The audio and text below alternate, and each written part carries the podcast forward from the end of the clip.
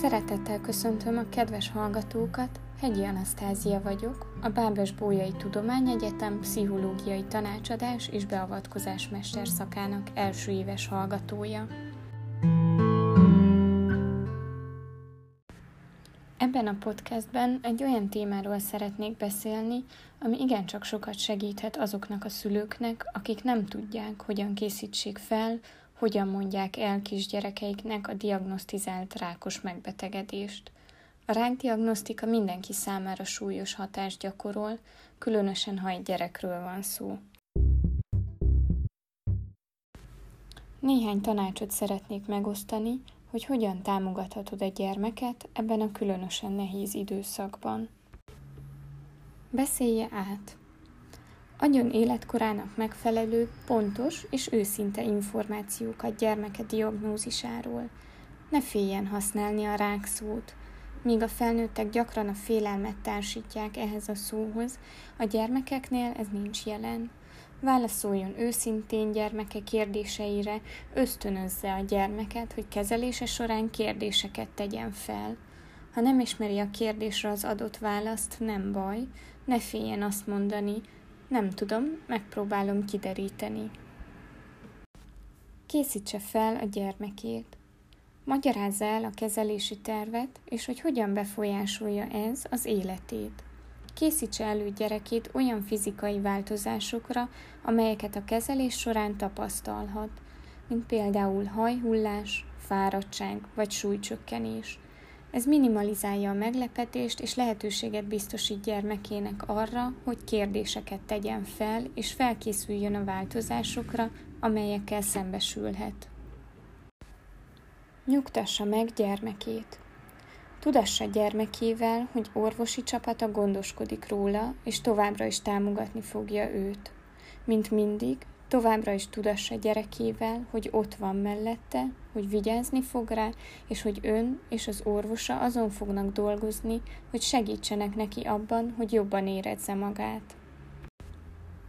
Beszélje meg azon a nyelven, amelyet gyermeke kényelmesen használ, amikor válaszol a társainak kérdéseire, mivel osztálytársai és barátai kérdéseket tehetnek fel gyermekének a betegségével kapcsolatban.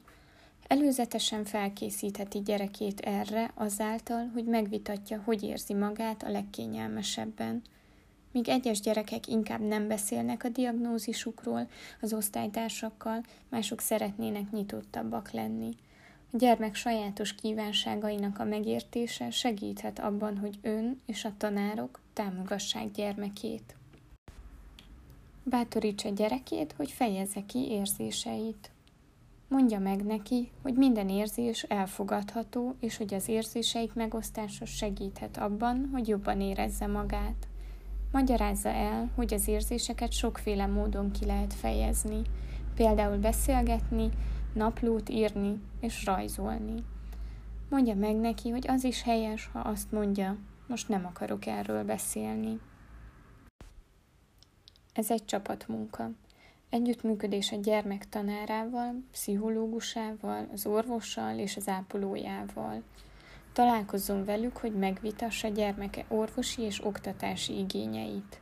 Azonosítsa az iskolai kapcsolattartót, hisz ő lehet az a személy, akivel kapcsolatba léphet a gyermeke iskolai munkájával és egészségügyi kérdéseivel kapcsolatban. Támogatás az ön számára – Szülőként és gondozóként könnyen elfelejtheti saját igényeit. Ne feledje, hogy ahhoz, hogy gyerekét támogatni tudja, saját fizikai és érzelmi szükségleteivel is foglalkoznia kell. Találjon időt az öngondozás gyakorlására, még olyan apró módon is, mint egy séta a ház körül, beszélgetés egy barátjával, vagy valami olyan, amit szeret. Ne feledd, magad gondozva jó példát mutathatsz a gyereknek is. Terjessze ki! Segítsen gyermekének azonosítani azokat a felnőtteket, akik felé kényelmesen fordulnak támogatásért.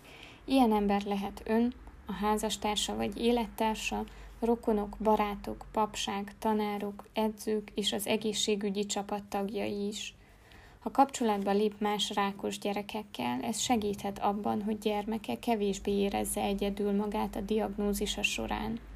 Lehetőség van olyan támogató csoportokhoz való csatlakozásra, amely a szülők számára nyújthat segítséget, segíthet, hogy senki ne érezze magát egyedül ebben az utazásban.